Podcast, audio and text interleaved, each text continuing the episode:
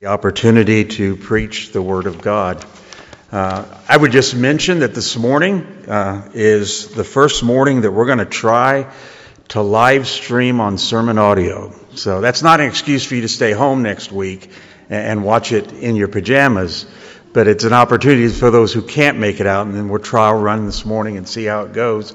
But uh, thankful for those men who've worked so hard uh, to get this all set up and going and uh, trust it'll be a blessing to those who aren't able to get out and worship with us. But um, again, it's not to encourage you to stay home in your pajamas and watch it, but to be used for those who cannot uh, make it out. On the back of your bulletins are the announcements. Uh, we will be meeting on Wednesday night on Zoom at 7 o'clock if you can join us then and then the schedule for next Sunday. Hopefully, we're going to go back sometime soon to lunch and an afternoon service. We're still trying to think that through. Uh, we are scheduled to have our annual meeting on the 24th, which I take would be in the afternoon, uh, but we I haven't worked out all the details of that yet. But keep that in mind. Uh, you know, there's a pro-life rally uh, usually every year. On the second or third Monday of January.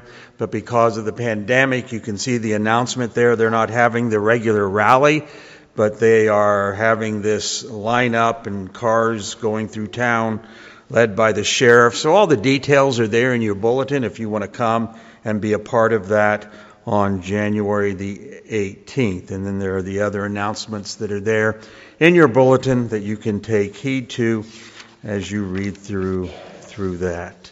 Well, now let us give ourselves to the worship of our God together. We read in Psalm 84 these words How lovely are your dwelling places, O Lord Most High! My soul longs, even yearned, for the courts of the Lord. My heart and my flesh sing for joy to the living God. You know, the psalmist look forward to going to the house of God, to the, to the place of God's special presence, that he might praise him there in the courts of the Lord. And I trust that as we've come together, that's our desire. I, I don't know, but I trust when you pulled in the parking lot, there was a sense of, yes, we're going to meet with God's people and give God praise. And what a joy that is for us. And so, would you just take a moment to prepare your hearts to worship our God together and ask Him to come and meet with us by the work of His Spirit?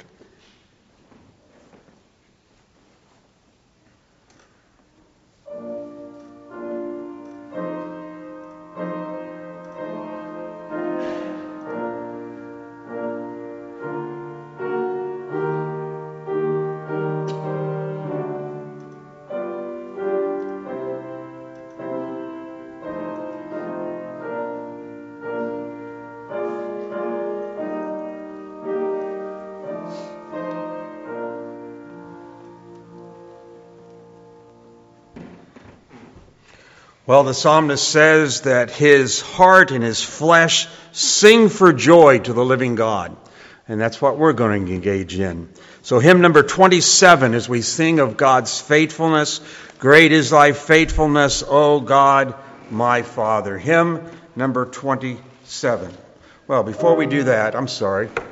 See, I've been gone a couple of weeks and I get things out of kilter. We're going to stand together and call one another to worship, and then we shall sing. So let us call one another to worship with this responsive reading that comes from Psalm 100, where we read together Make a joyful shout to the Lord, all you lands. Serve the Lord with gladness. Come before his presence with singing.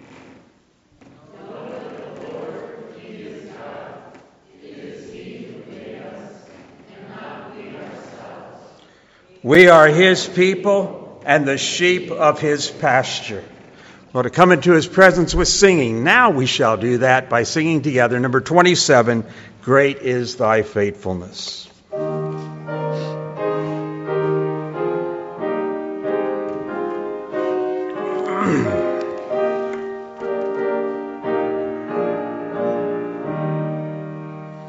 Great is thy faithfulness,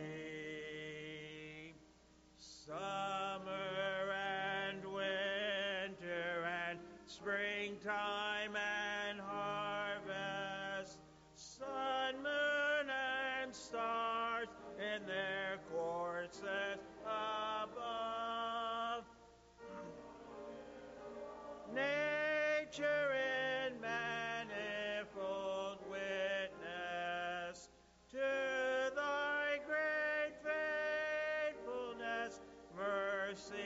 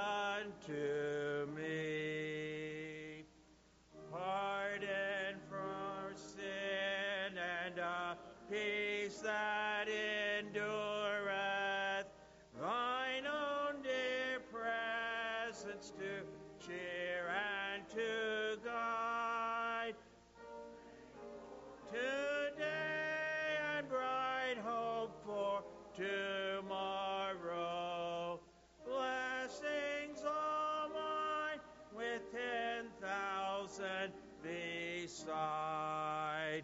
Great is thy faithfulness.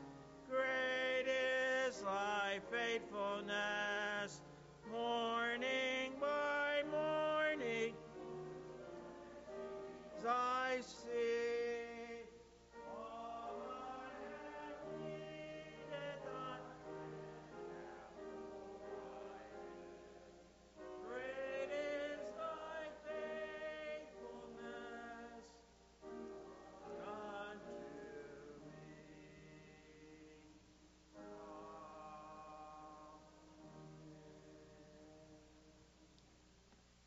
Let's bow in prayer.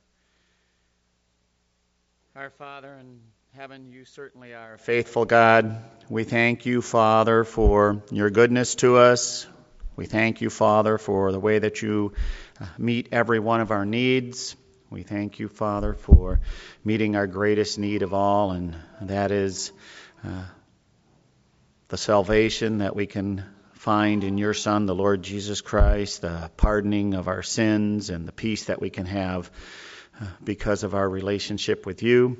We pray, Father, that you would help us to uh, reflect more often on your goodness to us and on your faithfulness to us. And we pray, Father, that might be an encouragement to us to even serve you more and to serve you better.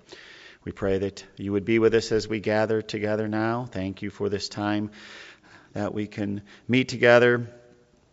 Pray, Lord, that uh, we would truly feel your presence and that we would know we have come here to worship uh, the great God of the universe. Pray that you would be with those who can't be with us physically and draw near to them. And uh, pray, Father, that they might also feel your presence. Pray that you would be with each part of our worship today, our singing, our reading of your scripture, our listening to your word preached, and pray that you might uh, speak to us through that, encourage us. Pray that you might convict us where we need to be convicted. Pray that you would make us better servants of you. In Christ's name we pray. Amen. Amen. May be seated. And now turn over to hymn 487. 487. Faith of our fathers living still in spite of dungeon, fire, and sword. 487.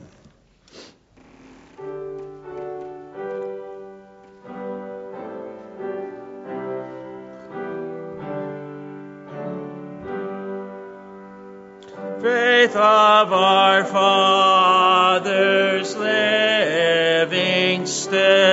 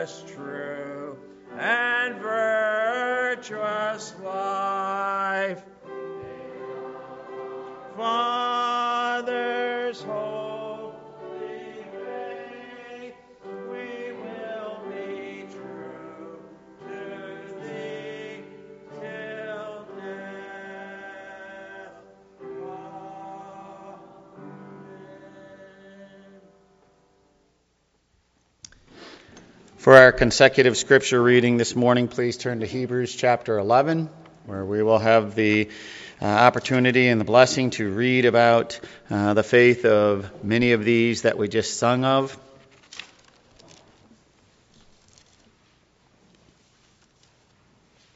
As we read through this chapter, uh, very familiar chapter to many people, uh, it's not enough for us just to know um, about the history and the faithfulness of these people, uh, but it is something that should spur us on to be faithful in our own lives as we read in verse 6. Uh, what's the importance of faithfulness? And without faith, it is impossible to please Him. For he who comes to God must believe that it is He and that He is the rewarder of those who seek Him. Uh, may we be encouraged to seek Him all the more as we read about the faithfulness of these servants of God and his faithfulness to them and how they were looking forward to their true home, uh, that being their heavenly rest with the Lord. Chapter 11. Now, faith is the assurance of things hoped for, the conviction of things not seen. For by it the men of old gained approval. By faith we understand that the worlds were formed by the Word of God, so that what is seen was not made out of things which are visible. By faith Abel offered to God a better sacrifice than Cain, through which he obtained the testimony that he was righteous. God testifying about his gifts, and through faith, though he is dead, he still speaks. By faith Enoch was taken up so that he would not see death, and he was not found because God took him up. For he obtained the witness that before his being taken up, he was pleasing to God. And without faith, it is impossible to please him. For he who comes to God must believe that he is, and that he is a rewarder of those who seek him. By faith, Noah, being warned by God about things not yet seen, in reverence prepared an ark for the salvation of his household by which he condemned the world and became an heir of righteousness, which according to faith. By faith, Abraham, when he was called, obeyed by going out to a place which he was to receive for an inheritance, and he went out, not knowing where he was going. By faith, he lived as an alien in the land of promise, as in a foreign land, dwelling in tents with Isaac and Jacob, fellow heirs of the same promise. For he was looking for the city which has foundations, whose architect and builder is God. By faith, even Sarah herself received ability to conceive even beyond the proper time of life, since she considered him faithful who had promised. Therefore, there was born even of one man, and him as good as dead at that, as many descendants as the stars of heaven in number, and innumerable as the sand which is by the seashore. All these died in faith without receiving the promise, but having seen them and having welcomed them from a distance and having confessed that they were strangers and exiles here on the earth. For those who say such things make clear that they are seeking a country of their own. And indeed, if they had been thinking of that country from which they went out, they would have opportunity to return. But as it is, they desired a better country, that is, a heavenly one. Therefore, God is not ashamed to be called their God, for he has prepared a city for them. By faith, Abraham, when he was tested, offered up Isaac, and he who has received the promises was offering up his only begotten son. It was he to whom it was said, In Isaac your descendants shall be called. He considered that God was able to raise people even from the dead, from which he also received him back as a type. By faith, Isaac blessed Jacob and Esau, even regarding things to come. By faith, Jacob, as he was dying, blessed each of, his, each of the sons of Joseph and worshiped, leaning on top of his staff. By faith, Joseph, when he was dying, made mention of the exodus of his sons of Israel and gave orders concerning his bones. By faith, Moses, when he was born, was hidden for three months by his parents because they saw he was a beautiful child and they were not afraid of the king's edict. By faith, Moses, when he had grown up, refused to be called the son of Pharaoh's daughter, choosing rather to endure ill treatment with the people of God than to enjoy the passing pleasure of sin. Considering the reproach of Christ greater riches than the treasures of Egypt he was looking forward to the reward. By faith he left Egypt, not fearing the wrath of the king, for he endured as seeing him who is unseen. By faith he kept the Passover and the sprinkling of blood, so that he who destroyed the firstborn would not touch them. By faith they passed through the Red Sea as though they were passing through dry land, and the Egyptians, when they attempted it, were drowned. By faith, the walls of Jericho fell down after they had been encircled for seven days. By faith, Rahab the harlot did not perish along with those who were disobedient after she had welcomed the spies in peace. and what more shall I say? For time will t- fell, will fail me if I uh, tell of Gideon, Barak, Samson, Jephthah, of David and Samson and the prophets, who by faith conquered kingdoms, performed acts of righteousness, obtained promises, shut the mouths of lions, quenched the power of fire, escaped the edge of the sword, from, ne- from weakness were made strong, became mighty in war, put foreign armies to flight. Women received back their dead by resurrection, and others were tortured, not accepting their release, so that they might obtain a better resurrection. And others experienced mocking and scourging, yes, also chains and imprisonment. They were stoned, they were sawn in two, they were tempted, they were put to death with the sword. They went about in sheepskin and goatskin, being destitute, afflicted, ill treated, men of whom the world was not worthy, wandering in deserts and mountains and caves and holes in the ground. And all these having gained approval through their faith, did not receive what was promised because God had provided something better for us, so that apart from us, they would not be made perfect.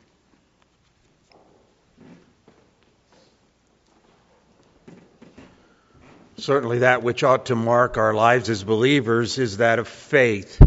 We ought to be a people who live by faith and not by sight. And as we read through this chapter together, I couldn't help but take notice of the reality that the, the scriptures are very transparent concerning some of those who live by faith.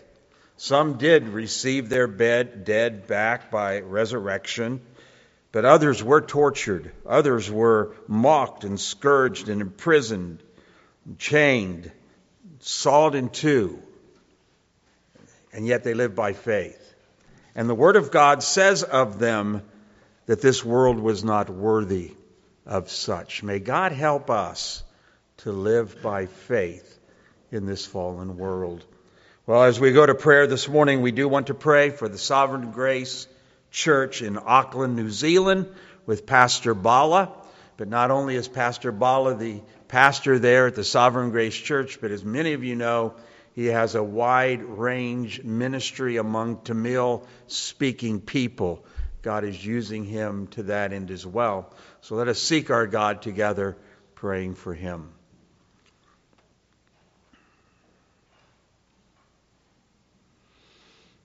Our Father in heaven, how thankful we are for the great cloud of witnesses that you have set before us.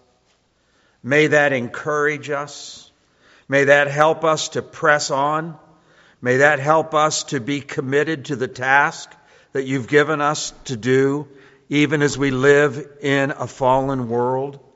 Father, our, our labor is not in vain in the Lord, and therefore may we be found faithful to all that you've called us to be and do as we live in this world.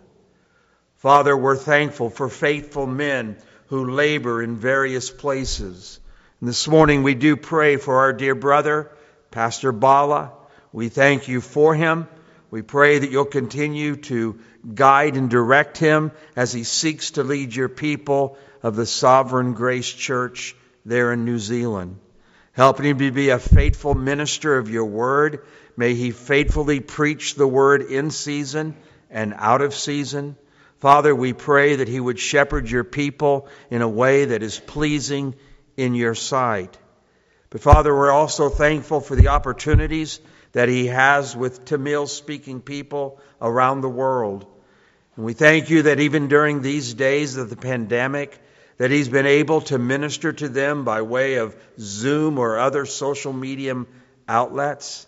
Father, we think of the upcoming pastoral training courses that will be going forth. We pray that you would bless even the connection, that it would not be interrupted, so that that instruction may go on. Father, we're thankful for the Bible lamp, the magazine that goes around the world, and how we pray, Father, that you'll continue to use that to encourage the believers who speak the Tamil language. Father, we, we pray as well for other publications that they're engaged in. May you bless and use that for the good of your kingdom. Father, this morning we would as well pray for our nation. There certainly seems to be times of great unrest. These seems to be times of great uncertainty. But how we give you thanks that our confidence is in our God, who rules and reigns over all things. Father, we're thankful that we're able to gather together this morning, unlike many of our brothers and sisters around the world, without fear of authorities coming in and seeking to persecute us. We thank you for that privilege. And Father, how we pray that in our day you might be pleased to restrain the hands of the wicked. Father, how we pray that evil plans and evil plots would not come to pass. But Father, whatever you're pleased to do, and whatever our future holds, Father, may we be found faithful in living for you. Father, who knows that during these days you might give us greater opportunities to shine as lights in the midst of darkness. That you might give us greater opportunities to speak of Jesus Christ and man's greatest need because of his sin, coming to faith in the Lord Jesus Christ. And so we pray that we would not be cast down or, or we would not be sinfully concerned or anxious, but that by your grace, Father, we would press on, being found faithful and joyfully serving you here upon earth. And so, Father, we pray that even as our nation goes through this transition of authority, that, Father, you would be pleased to bring about a revival and a great awakening that only you can do in times when we would often stand back and say, no such thing would ever happen. But yet nothing is impossible with our God. And so we would ask that that would come to pass. May you bless, we pray, our time in your word this morning. May you send your spirit to help us rightly understand and rightly apply your truth to our lives as we ask all these things in Christ's name. Amen. Now, before we come to open the Word of God, take your hymn books again, turning to 491. 491, Jesus calls us over the tumult of our life's wild, restless sea. In other words, as we live in a fallen world and we endure all kinds of challenges, our cry ought to be, I'm following Jesus. I'm following Christ. 491. Let's stand as we sing.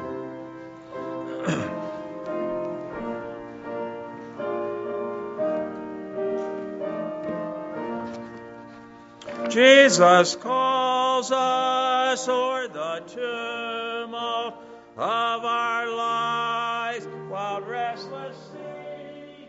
Day by day his sweet voice says, Ding Christian, follow me.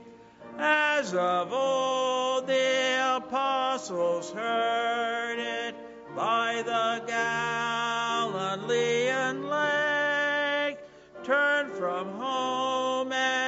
toil and kindred.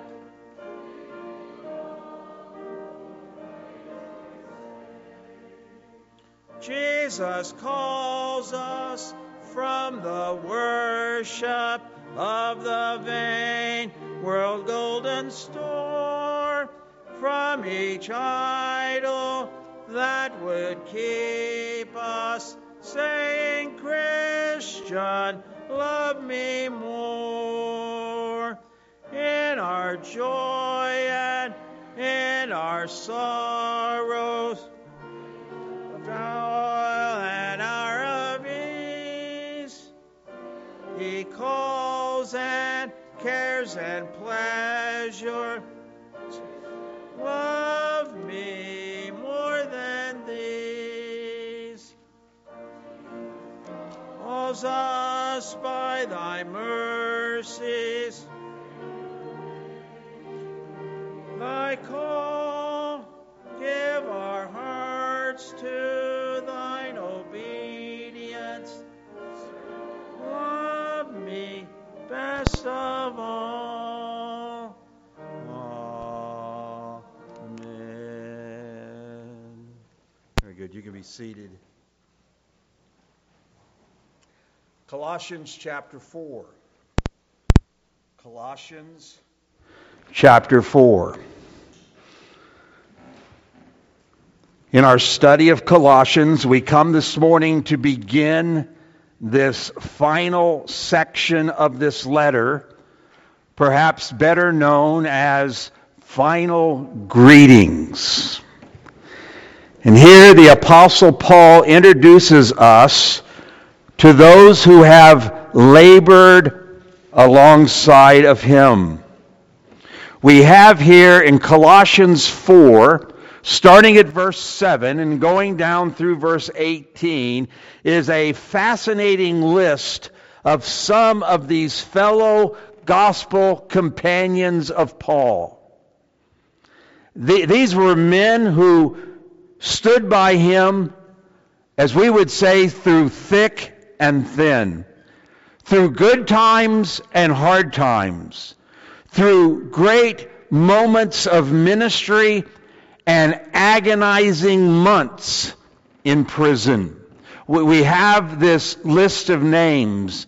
And, and oftentimes, when we come to a section like this in the scripture, it may be our tendency simply to read through them as quickly as we can and move on to other things, as though the Apostle Paul, in writing this letter and, and giving us this list of names, really didn't think it was important. He, he just was trying to find a way to, to finish this letter.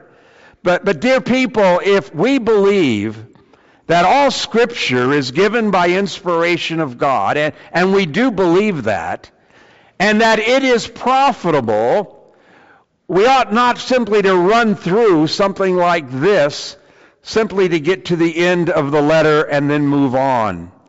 But we ought to pause and we ought to pray that, that God would give us instruction and help as we read through these things and consider them together so that our walk here on earth would be well pleasing to our Heavenly Father. And so we have this list of friends. Now remember, the Apostle Paul is writing this letter from prison. And to be a friend of a prisoner could put you in danger by way of association. You could end up imprisoned because you were a friend of a prisoner. And so for these individuals to continue to stand with the Apostle Paul in his imprisonment speaks volumes about these individuals. But, but I like the way that Pastor MacArthur puts it. He, he refers to these final verses as a group photo. A group photo. He says, what you have here at the close of Colossians is a group photograph.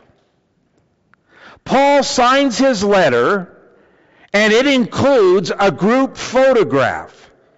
He has, a, he has grouped together in one portrait at the end of this epistle all the people who've helped him in his ministry while he was a prisoner at Rome. And so, we call this section, quote, with a little help from my friends. Some of you may be familiar with that. He says, we call this section with a little help from my friends because it expresses the very deep down satisfaction in the life of the apostle Paul that he is able to accomplish in his ministry only because of the faithfulness of many dear friends who have stuck by him and who's been his been helpful to him in his ministry. Pastor MacArthur then goes on to say, and in order to use them as an encouragement to the Colossians and to all the churches that would read this letter. So that would include the Reformed Baptist Church of Lenawee. As we read the end of this letter, may God use it to encourage us in days to come. And so this morning, I want us to consider the first man that is mentioned, this man who is a courier of this letter. Some, some have referred to him as the mailman. You got to realize the Apostle Paul wasn't in prison with his laptop and simply typed out a letter and hit sin and it went out. Someone had to take the letter to the churches. And the man we're considering this morning is a man who was the courier of this letter. His name is Tychicus. Tychicus. I don't know of any other man by the name of Tychicus, but here's a man that the Apostle Paul mentions. Tychicus is mentioned five times in the New Testament. He's mentioned in Acts chapter 20 as one of those who would accompany Paul on his journey. He, he's mentioned in 2 Timothy chapter 4 as one who the apostle would send out to minister to others. As well as in Titus chapter 3 and, and verse 12, the Apostle Paul says, I'm going to send Tychicus or another individual, I, forget who it was now, but one of these two I'm going to send out. So, so Tychicus was a man who, who Paul had such confidence in that he was able to send him out. He's also mentioned in Ephesians chapter 6 much the same way that he's mentioned in Colossians chapter 4. There's a lot that we don't know about Tychicus. Was he a gifted preacher? Did the Apostle Paul give him opportunities to proclaim the word? Was he a rich man? Was he a poor man? Was he a well educated man? There's a lot we don't know about him. But when the Apostle Paul thinks of him, he thinks of this man's character. His character. And so we read here in Colossians 4, verse 7 As to all my affairs, Tychicus, our beloved brother and faithful servant and fellow bondservant in the Lord, will bring you information. For I have sent him to you for this very purpose, that you may know about our circumstances and that it may encourage your hearts. Much of the same thing is said about Tychicus in Ephesians 6.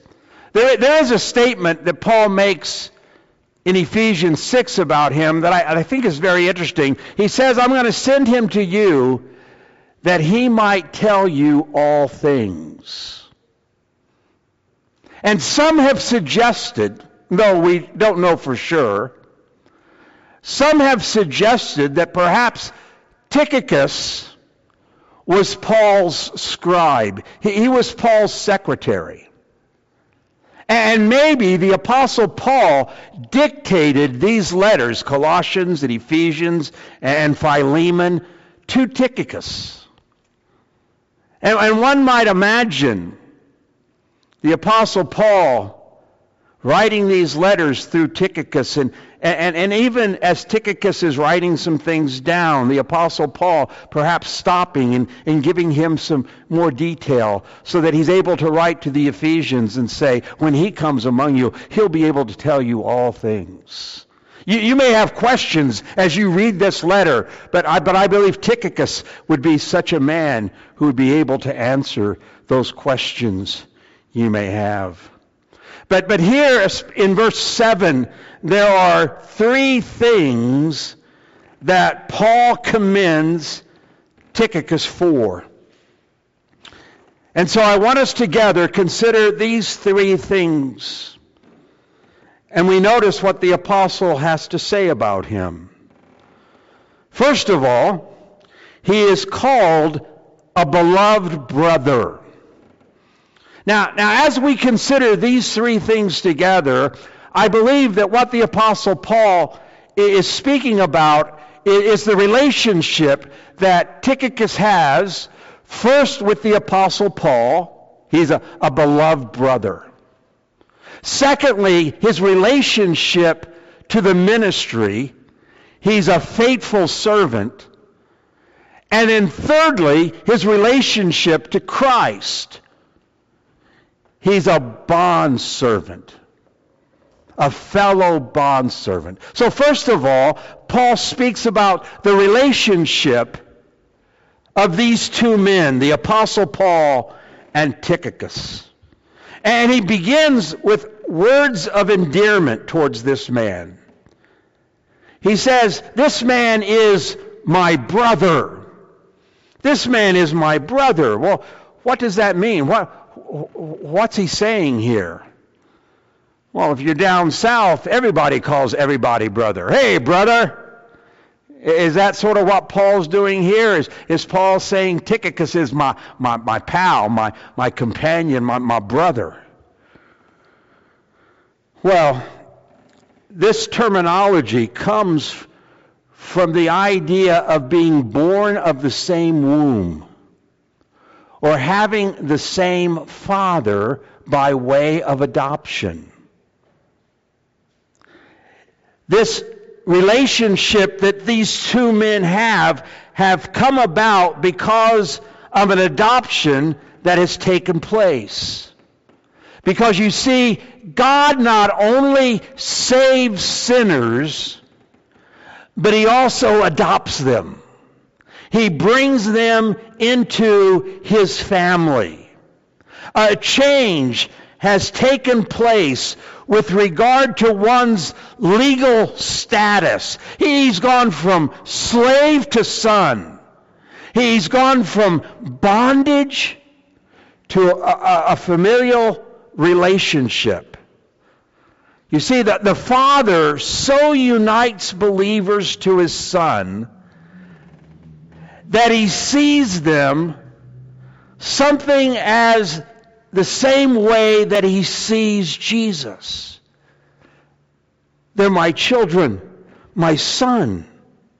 Every person united to Christ by faith is not only delivered from the wrath of God, but actually adopted into God's family so, so that we become brothers and sisters.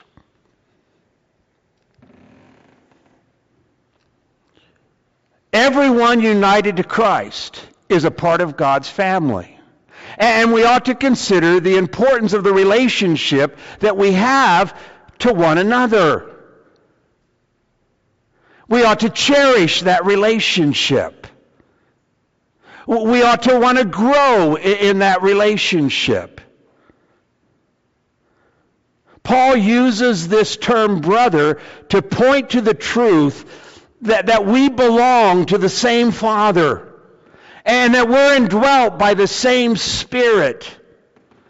And we need to guard, we need to protect the relationship that we have with one another. We better be very careful when we begin to speak evil of one another.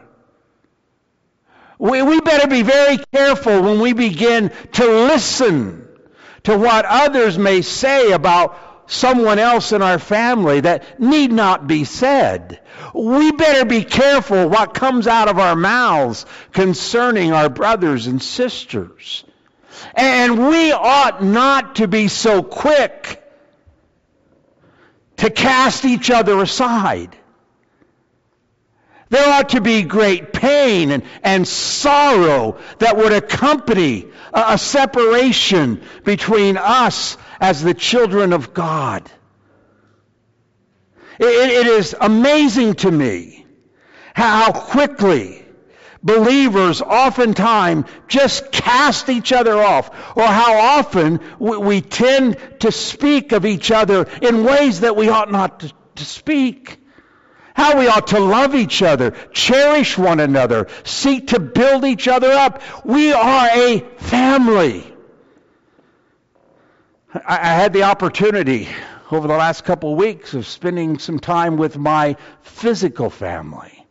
I love them. What, what a delight. I mean, I, we're sitting there one night and the grandkids are playing and the kids are talking and Trisha and I are sort of standing on the side and, and I said, we, we are so blessed. We are so blessed. And we ought to have that same love and we ought to treasure one another the same way in light of the relationship that, that we have with one another. But Paul not only says he's a brother, but he says he's a beloved brother. He's a, he's a beloved brother. Paul uses this term, I, I believe, only four times in the New Testament. And twice he does it with Tychicus, and twice he does it with Onesimus. We can conclude that Paul held Tychicus in, in high esteem. Paul and Tychicus had this wonderful bond, a, wonderful relationship with each other. And I believe this has come about because of shared experiences. Those who would oppose them. The spiritual warfare. The desire to see Christ's kingdom advance brought these two men together so that they, they have a special bond. I, I believe these two men were good for each other's souls. They encouraged one another. There, there's no doubt in my mind that the Apostle Paul and Tychicus would have spent time together just praying. And, and, and somebody put in my mind, and I began to think about this, but, but I would imagine if, if Tychicus, Tychicus was the scribe or the secretary, I imagine the two of them sitting there together. And the Apostle Paul dictating to Tychicus and speaking about the Lord Jesus Christ. And, he says these words. Here, write this down. For he has rescued us from the dominion of darkness and transferred us into the kingdom of his beloved Son, in whom we have redemption, the forgiveness of sin. And, and, and in my imagination, I imagine Paul pausing and saying, Tychicus, do you recognize that? What a wonderful reality. We were dead in our trespasses and sin. You remember Tychicus when I wrote when I wrote there, you know, that Jesus Christ came into the world to save sinners, among whom I am chief. That's true. I was a rebel. I was alienated from God. And, and I imagine Tychicus going, That's so true, isn't it? But now in Christ, He's rescued us. We've been rescued. We, we were heading off a cliff and we've been rescued. Now, I don't know if that happened. It, I think it's fascinating to think about because of the relationship that these two men had. And I wonder if they even paused and said, wow, we've, we've got to take some time here just to praise God and thank Him for this. I can remember when I was at Trinity Ministerial Academy and we were in certain classes, whether Christology or, or the doctrine of God or some other class. And, and I can remember sometimes looking at a passage of Scripture. And, and, and again, it was an academic setting, so, you know, we're sitting there in the class taking notes. And, and I can remember the professor sometimes saying, This is wonderful. Guys, we've just got to stop and just thank God for these wonderful truths. And I wonder if it's happened between these two. They had that special bond that sought each other's good spiritually. Because of their relationship, there, there, there's instilled a deeper hunger for Christ, a d- deeper hunger for His Word, a greater pursuit towards godliness. Now, now stop and think for a moment. Think about relationships that you have, friendships that you have. Are you good for each other's souls? Because of your friendship,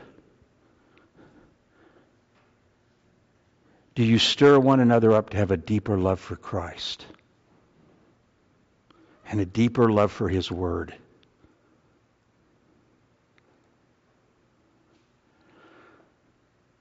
I have a dear friend who's probably two or three weeks, unless God's pleased to work a miracle, to being ushered out of this world into the next.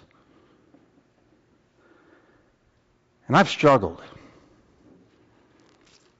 I told my wife the other day, I, I don't know why I'm struggling so much with the fact that in all likelihood I'm going to lose this dear friend in the next couple of weeks. And then as I was studying Paul and Tychicus, it, it came to my mind because this man has been a great instrument in my life to ever draw me closer to Christ. I can remember 39 years ago sitting in the car with this man several Thursday nights and talking about the things of God and then praying together. I, I, I can remember him calling and, and, talking about the struggles that he's going through, and, and, and we talk our way through it. And, he's one of the men that I would call in the midst of my struggles and, and share with him what I was going through. And he would take the Word of God and encourage me. He, he, is a beloved brother. And we need to cherish beloved brothers. And we need to be beloved brothers. Because we need each other. We do. And here's one man that Paul mentions is his beloved brother. But then, secondly, notice he is called a faithful servant. A faithful servant. And here I believe Paul has in mind Tychicus's relationship with the ministry, with, with the work that God's given them to do. He is called a servant. The term that is used is the term diakonos, which is where we get the word deacon. It is one who, who, who serves at, at the pleasure of another. He, he's one that gets something done at, at the prompting of a superior. This term servant has the idea of one under the authority, uh, one under authority, one who acts in accordance to the express will and interest of the one over him. He acts according to the express will and the interest of one over him. he's not working to advance his own name. he's not working for an advancement. He's not trying to climb some corporate ladder. He's not working to gain a better reputation for himself. He's a man who is simply pursuing to do the will of the authority to the best of his ability, to advance his master's cause.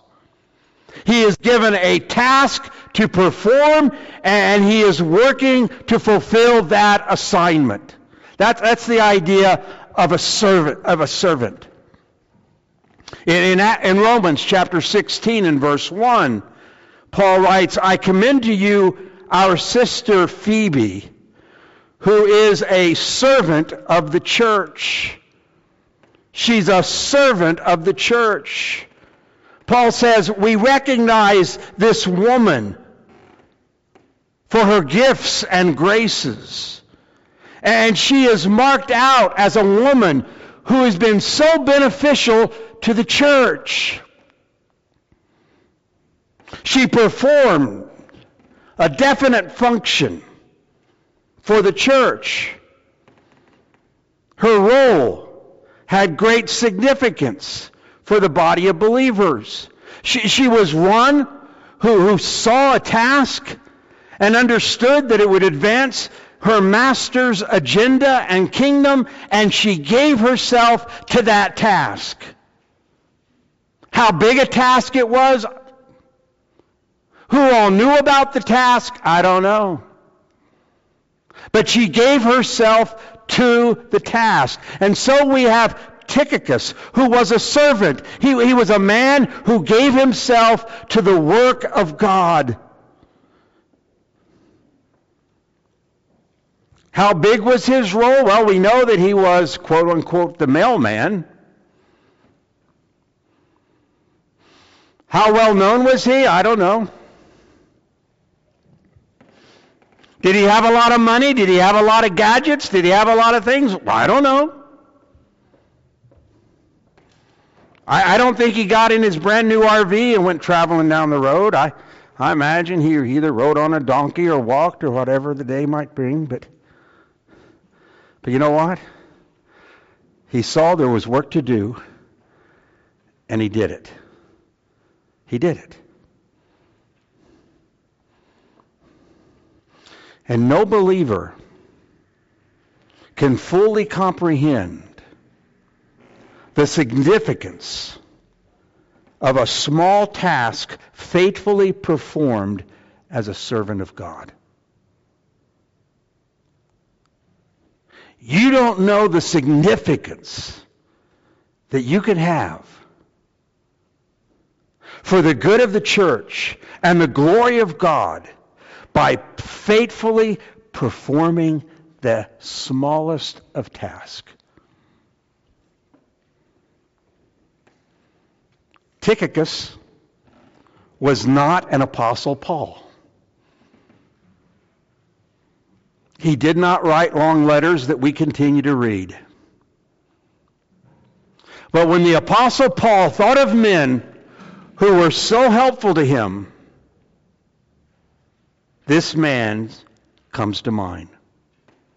But not only was he a servant, but he is a faithful servant.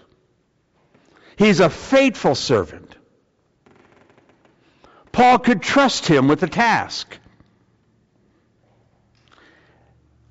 Here's what I want you to know Paul stood in need of help. He needed help.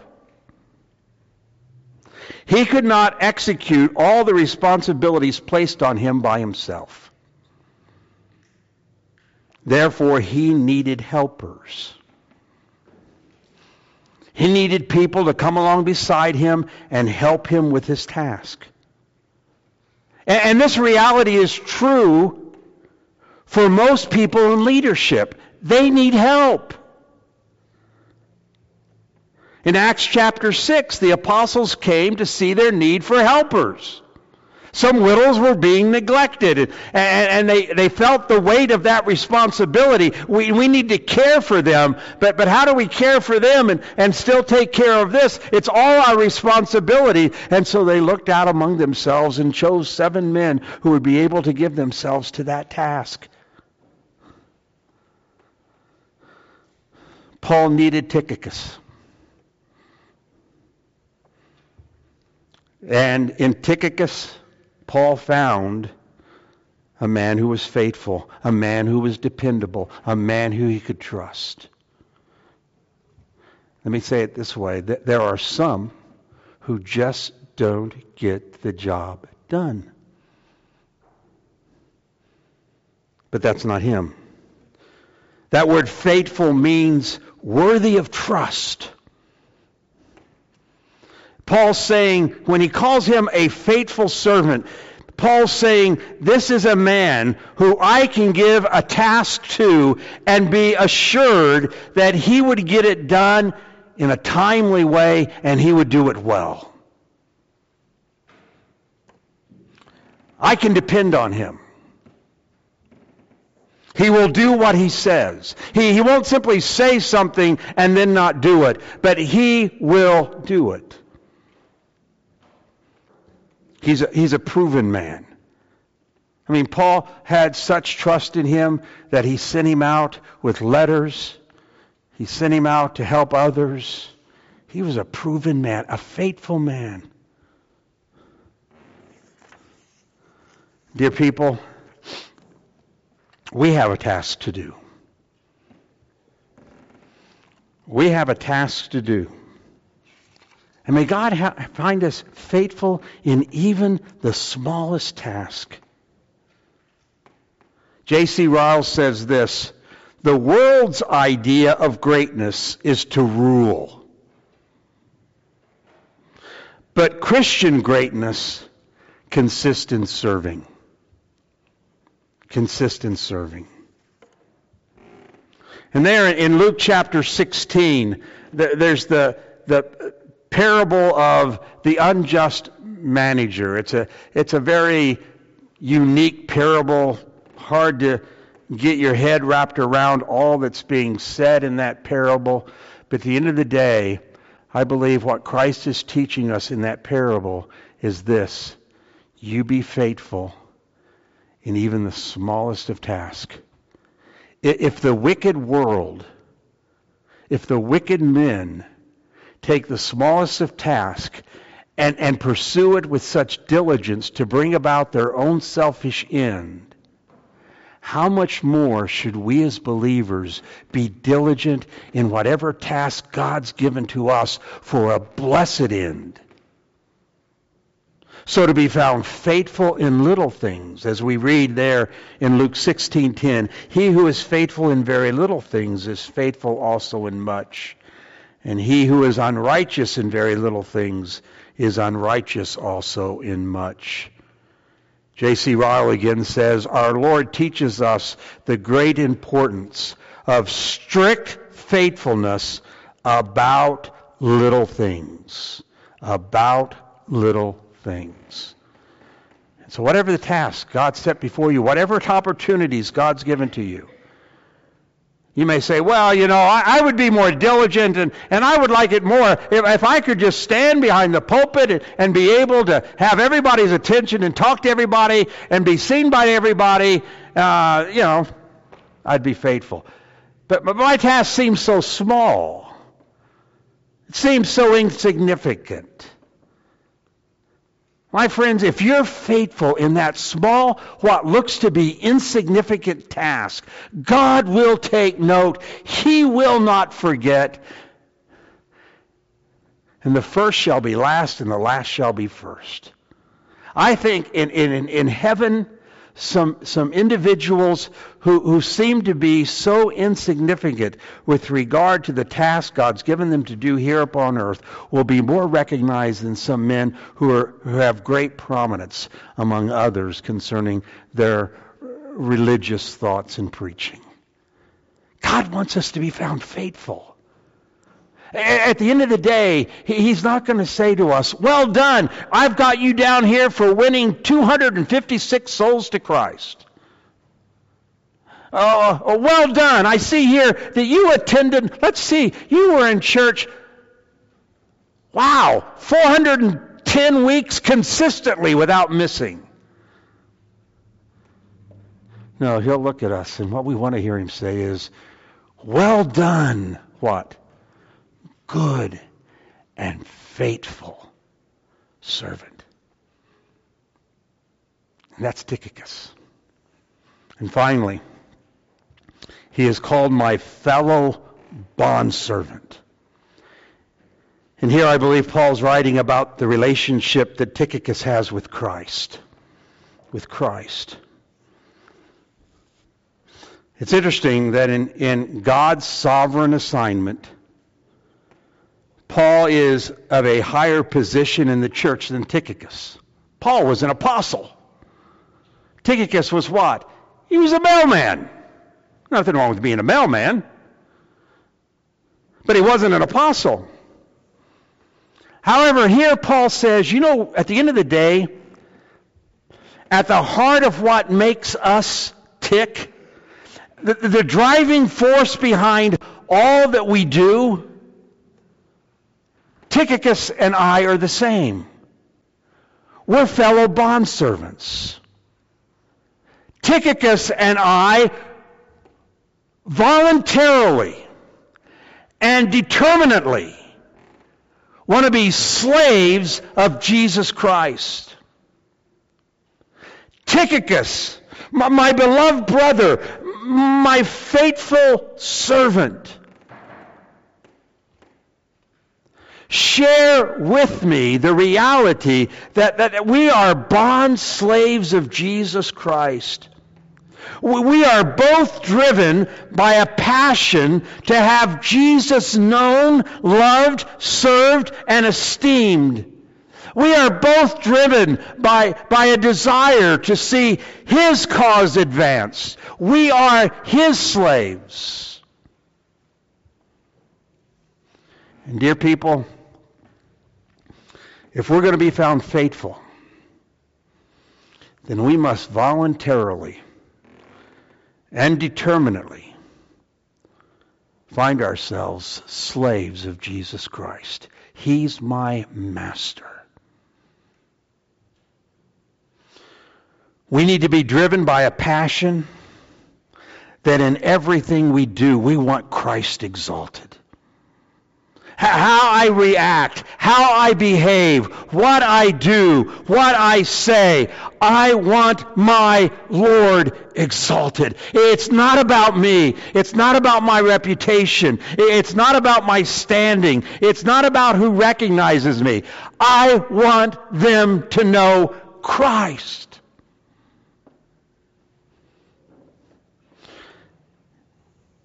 To be a bondservant means I put to death my own concerns.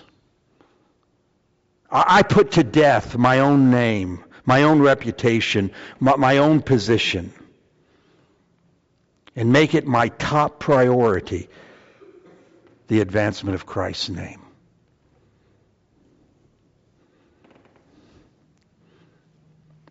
Well, through this man, we are challenged to consider our lives. And what is it that marks our lives?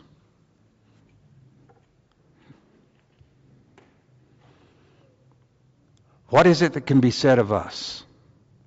If Paul's writing a letter to another church and he mentions you and me by name, what will follow? What follows? Couldn't help but think, what a, what a wonderful epitaph. Put on my tombstone. Beloved brother, faithful servant, and fellow bondservant.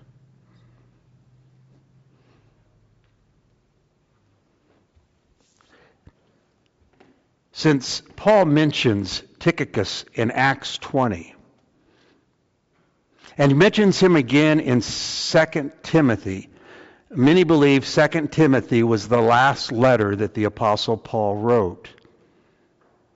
So if he's mentioned in Acts 20 and he's mentioned again in 2 Timothy, in all likelihood, these two men spent a majority of their adult life, or at least a majority of their Christian life, together. And here's what Paul says of him. He didn't say he's a great orator. He didn't say he was a great giver. Didn't say he was a great cook. But he said, This man is a beloved brother, a faithful servant, and a fellow bondservant. And what about us? What will be said of us. Who may by God's grace we learn from this man. And by his grace, may something close to this be said of us when it comes to the end of our days. Let's pray. Again, our God, we thank you for even introducing us to this man, Tychicus. And Father, we pray that as we've examined his life, what is known of him, Father, we pray that each one of us may be challenged in where we are, what we're doing. How, will, be, how will be, we be helpful to our friends in 2021?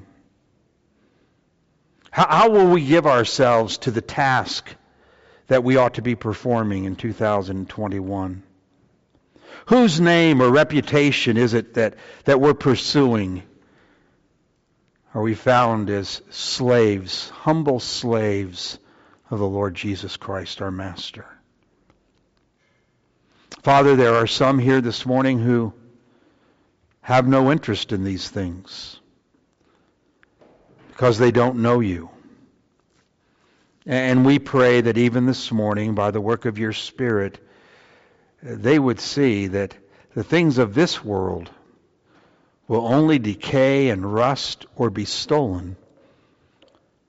But how, Father, you provide us that which is eternal through your Son, Jesus Christ, and that today would be a day of salvation. Father, for those of us who do know you, we pray that we might pursue these things. Where we have been lax, may we be quick to confess and forsake our sin. And by your grace, where we've been diligent, may we continue to be so. So take your word and use it in our lives and do us good, we pray. As we ask these things in Christ's name, amen. Take your hymn books and turn to 186. 186. It's a familiar hymn, When I Survey the Wondrous Cross. Oftentimes, when we sing this hymn, the, the verse that, that I really like the most is the last verse where the hymn writer says, Were the whole realm of nature mine, that were a present far too small. Love so amazing, so divine, demands my soul, my life, and my all. Demands my all. Christ's love for me demands everything. May we be found faithful in pursuing that. 186. Let's stand together as we sing.